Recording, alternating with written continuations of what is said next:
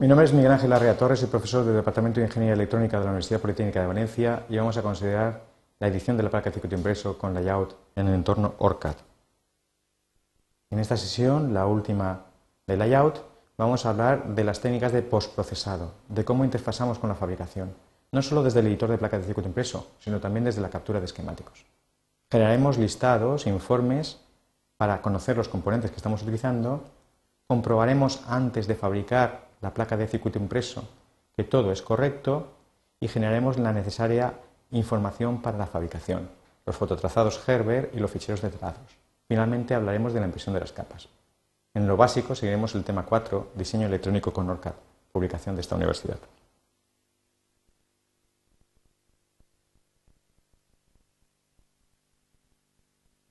Esta es la placa que habíamos desarrollado.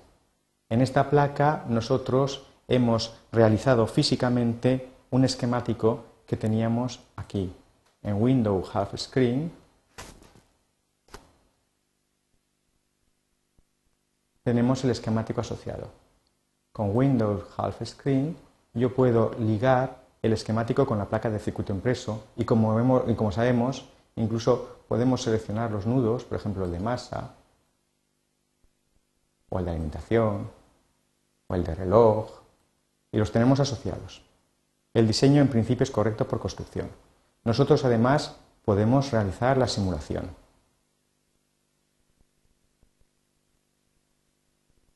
En este caso hago una simulación paramétrica con la posición del cursor del potenciómetro y puedo ajustar la frecuencia, eh, la frecuencia del reloj generado y en consecuencia la señal del contador. Entonces nos sentimos satisfechos porque todo parece funcionar estupendamente, pero en último extremo no tiene ningún sentido si esto no se va a fabricar. Para fabricarlo necesitamos información. Esa información está ligada intrínsecamente al CAD. Lo primero que tenemos que hacer es información en relación a nuestro diseño y a los componentes que forman parte de él.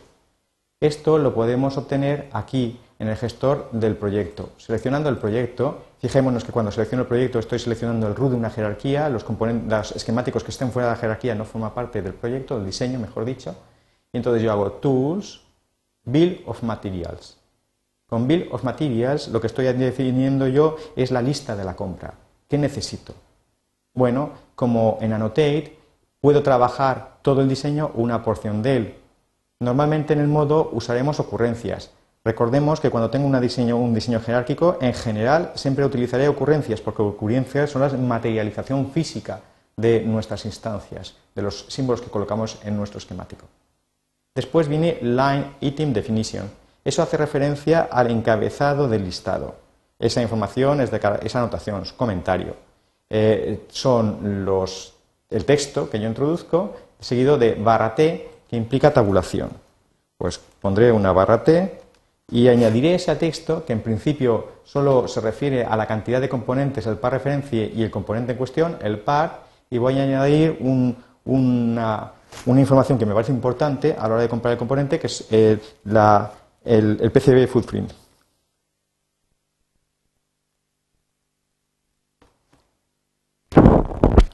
Como sabemos, esta es la propiedad que utiliza eh, Layout para realizar su placa de, la placa de circuito impreso.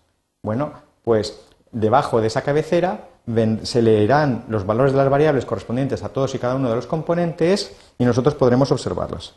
Entonces cojo barra T y aquí pongo entre corchetes, puesto que estoy interpretando una variable, PCB espacio footprint, que es el nombre que tiene el encapsulado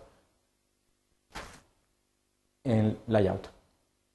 Puedo optar por introducir cada, componente en una línea y podría además bien personalizar la cabecera y las propiedades que quiero eh, eh, visualizar en el listado, bien añadir comentarios mediante ficheros ASCII del tipo include. Esto no lo voy a hacer. ¿vale? Entonces, yo digo OK y automáticamente se genera el fichero. Está aquí. De hecho, si hubiera hecho Tools, Bill of Materials y hubiera dicho View Output, lo hubiéramos leído directamente. Es un fichero ASCII, es muy sencillo, donde esta manera está diciendo, debajo de la cabecera que he editado, fijémonos que he añadido el, atributo PCB Footprint, me aparece en item el ordinal del componente. En quantity, la cantidad del mismo, o sea, el cardinal. Aquí tenemos el par reference y el par value. Y encima aquí tenemos la información que he buscado del encapsulado. Esta información es esencial para remitirnos a nuestro suministrador y comprar los componentes que, que estimemos oportunos. En particular, desde el 407, como aquí se ve, necesitaremos dos encapsulados. Esta información no es la única que se puede obtener del, esquemático. En Tools tenemos en Cross Reference un listado donde están los componentes con sus par referencias y su ubicación en el esquemático. Esto es fundamental para entender dónde están, dónde se encuentran dentro de nuestro diseño. Puedo eh, hacer todo el diseño entero o la selección. Selección es un esquemático, el diseño entero se refiere a todo lo que se desarrolla desde root. El modo será por ocurrencias, como siempre, aunque no sea el preferido de, de ORCAD. Y después lo normal es primero establecer si va a salir primero por el, el par value o por el referencia designator. ¿vale? Aquí puedo fijar en qué posición de los esquemáticos me va a aparecer e incluso si existen componentes no utilizados de, los que emplea el esquemático. O sea, si hay, por ejemplo, puertas lógicas que no estoy empleando o, patillas del, conector que no estoy empleando. El resultado será un fichero XRF que me es muy útil para interpretar el diseño. Y aquí tenemos el listado. Por ejemplo, el primer componente de valor un microfaradio, ¿vale? Para referencia C1 se encuentra en la página 1 del bloque jerárquico, en el esquemático número 2, y me da toda la información de la librería. Y más abajo incluso tengo los componentes que digamos que me sobran. Por ejemplo, en, la cabecera, en, el conector, tengo una serie de pines empleados y otros que no son utilizados. Y también del LM324, que tiene en principio tres puertas, ¿vale? La B, la C y la D no se emplean. Bien, esto es muy útil para saber que si rediseño eh, tengo la opción de no necesariamente introducir nuevos componentes en mi diseño y emplear lo que tengo disponible. Sin embargo, la información más importante, sin lugar a dudas, está en layout. Cuando yo tengo la placa de circuito impreso, tendré que llevarla a fabricar. La fabricación profesional de la placa de circuito impreso eh, implica una, una considerable documentación. Esa considerable documentación se centra sobre todo en el trazado de las pistas, la cual se realiza en, formato Gerber. El formato Gerber es utilizado por los fototrazadores profesionales. Los fototrazadores profesionales utilizan luz visible o, ultravioleta, por supuesto, con aperturas determinadas de tamaños, son capaces de dibujar las pistas o flashearlas y, en definitiva, reproducen fielmente en términos dimensionales las pistas que yo quiero eh, desarrollar. Pero antes de enviarlo a fabricación, junto con otros ficheros que son necesarios, lo primero que tengo que hacer es asegurarme que no he cometido ningún error. Obviamente, lo primero es hacer un chequeo real diseño. Y efectivamente no he cometido ningún error. Pero eso no es suficiente. Cabe recordar que en el proceso de diseño de la placa eh, yo estuve deshabilitando sobre todo los nudos de alimentación para emplear, por ejemplo, eh, placas, planos metálicos. Esa deshabilitación puede dar lugar a que yo no observe ratsnets o sea, conexiones que aún me quedan por realizar. Lo primero que tengo que hacer, asegurarme de que en Options, en donde pone User Preference, los Copper Port sean considerados como elementos de conectividad. La segunda cuestión es volver a nuestra hoja de trabajo y escoger Nets y asegurarme que todos tienen el rutado habilitado. Y entonces me doy cuenta de que efectivamente en el proceso de rutado se me había olvidado volver a habilitar el nudo cero y el nudo de masa. Entonces, pico aquí, habilito el rutado, pico aquí, habilito el rutado y ahora vuelvo a la placa. Y efectivamente me llevo una desagradable sorpresa. La desagradable sorpresa es que estos pads están todavía por conectar al nudo de masa. Y la pregunta es, ¿por qué ocurre esto? Bueno, si yo me acerco, lo podremos ver mejor.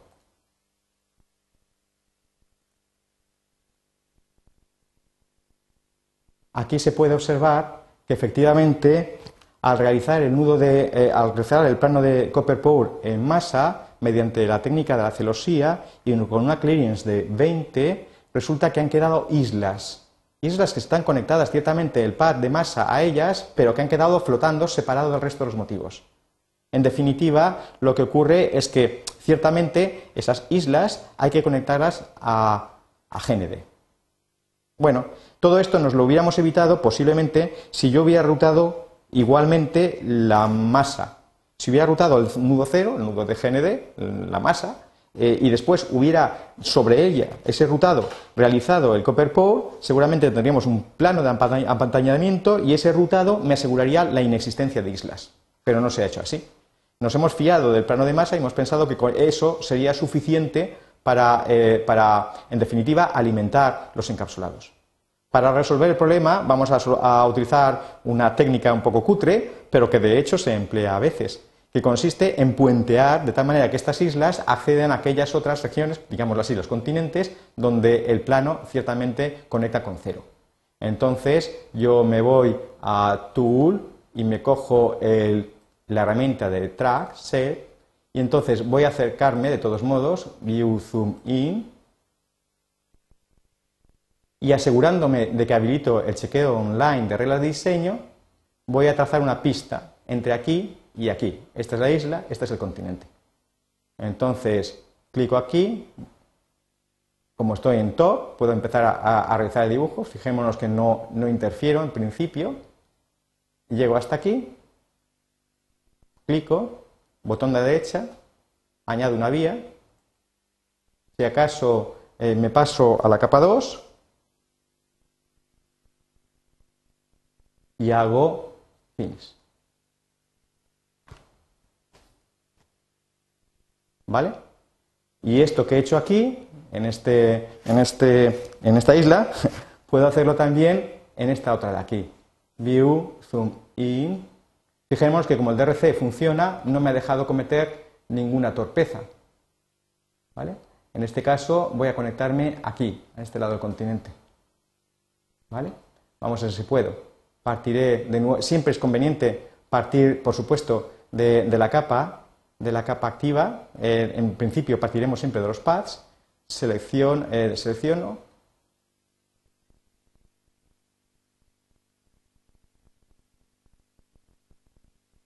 así, así, y digo AD de vía, la vía no cabe. Bueno, entonces lo que puedo hacer es seleccionar, como en modo edición de segmentos, arrastrar este un poco, ¿vale? Y ahora volver este de aquí.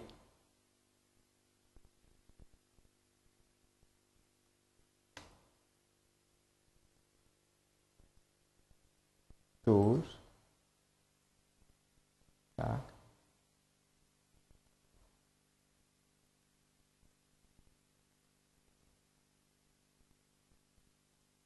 Y terminaré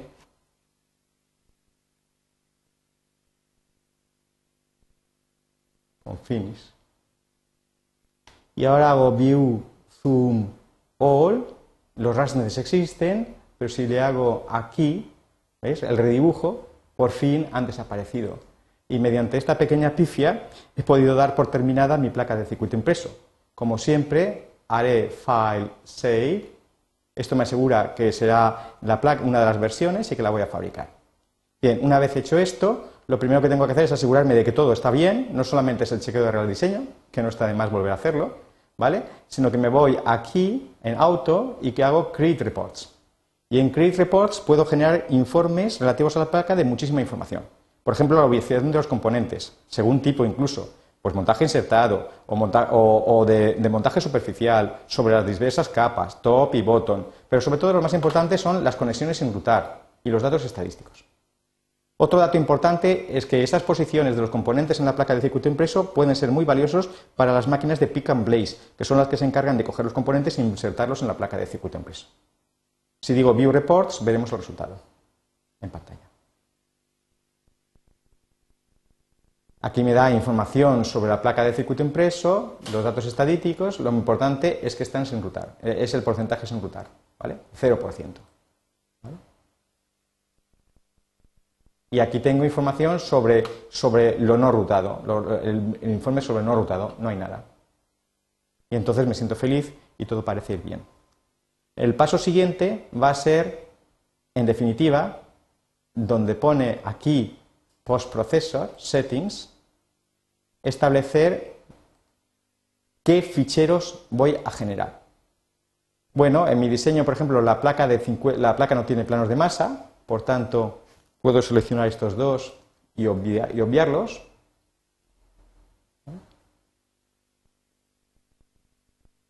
Para ello simplemente deshabilitamos Enable Post Processing y me saldrán todas las capas, incluyendo, por ejemplo, las de solder más guard, del top y del bottom, solder, las pastas del, top y del bottom, las silk screen de la, máscara de, serigrafía. Y bueno, eh, es importante, tanto en esta como en esta, Edit Properties, que optemos por cualquier formato. El formato puede ser el formato Herbert, normalmente que se utiliza profesionalmente es este, el Herbert extendido.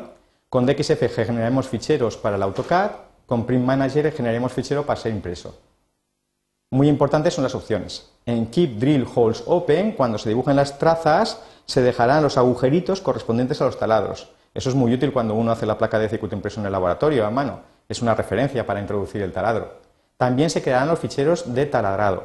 Los ficheros de taladrado son ficheros que, aparte de un listado de los taladros necesarios, nos dirá en formato Excel, formato de máquina de taladrado, la, ubicación de los taladros.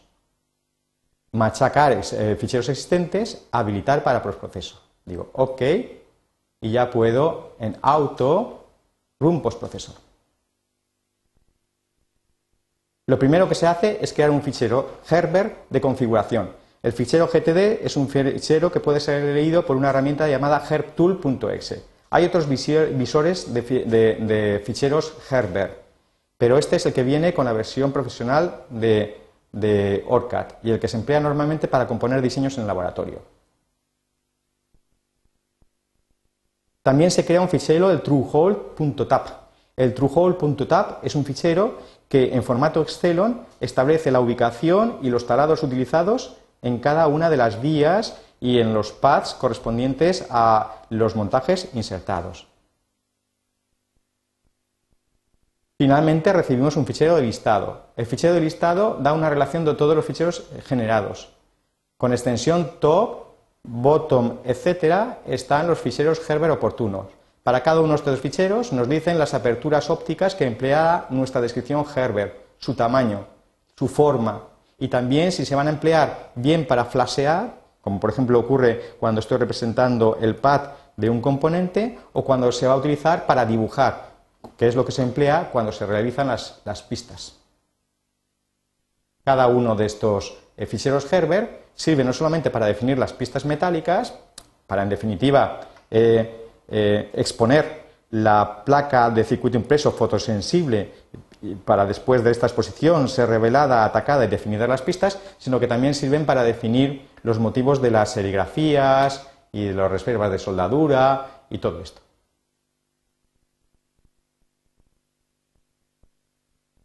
De hecho, en File Open podemos ver algunos de estos ficheros.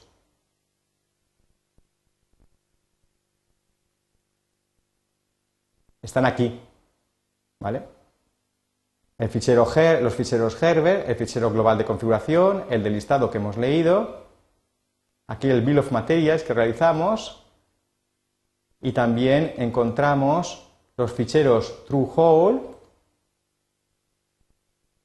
y también el fichero DLS, de extensión DLS, que hace referencia al número de, eh, al número de, taladros empleados. A ver si lo encuentro.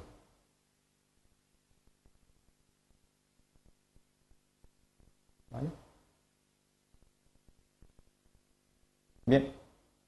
el, fichero DTS que se refiere a los taladros empleados. ¿Vale? Lo podemos abrir. Y aquí me da los taladros empleados. La cantidad de los taladros. Muy bien. En definitiva, aquí está toda la información necesaria para fabricar la placa de circuito impreso.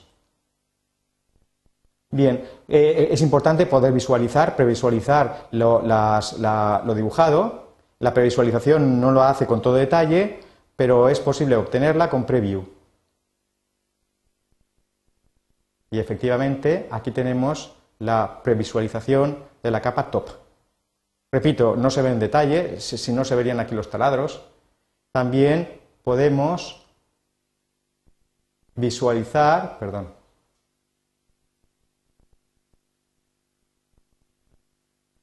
la de capa top bottom.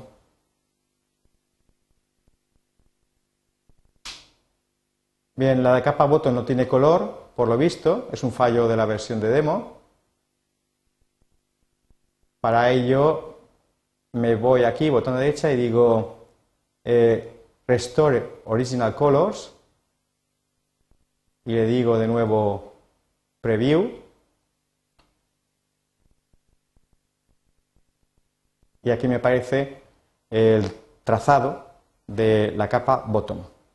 Podría seguir viendo las máscaras eh, asociadas y en definitiva esta es la información que terminará siendo llevada a fabricación. Observemos claramente las islas que he citado antes y que he conectado mediante los puentes oportunos al continente correspondiente al nudo cero. Bien. Finalmente, yo puedo, por supuesto, aparte de esta información, realizar impresiones, ¿vale?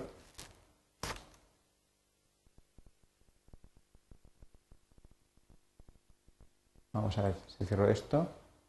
Me voy aquí y aquí me pongo Shift Inicio y me ha tirado fuera. No, aquí está. He vuelto a ello y yo, mediante la técnica que conocemos de anular la visibilidad de todas las capas, yo podría ir imprimiendo todas y cada una de ellas mediante File, Print Plot, escogiendo ficheros o bien llamándolo a dispositivos de impresión en formato de XF, manteniendo los taladros, etc. En general, no es una buena técnica utilizar impresiones directas. En el pasado, sobre todo cuando se empleaban impresoras por impacto, no aseguraban la continuidad de las pistas y, sobre todo, es muy probable que se produzcan distorsiones, eh, deformaciones. Por eso se prefieren normalmente cuando se utiliza impreso, no una impresora, sino bien una impresora láser o bien, mejor aún, un plotter, si no se tiene un fotoplotter Herbert. Y con esto finaliza lo relativo al postprocesado de la placa de circuito impreso. Hemos visto cómo obtener información tanto del esquemático como de la placa y sobre todo, y lo más importante, nos hemos dado cuenta de que nunca hay que confiar en que lo que hemos realizado es correcto hasta no haber verificado con la chequeo de errores de diseño y con la visión de los RAZNES que efectivamente el circuito está acabado. Muchísimas gracias.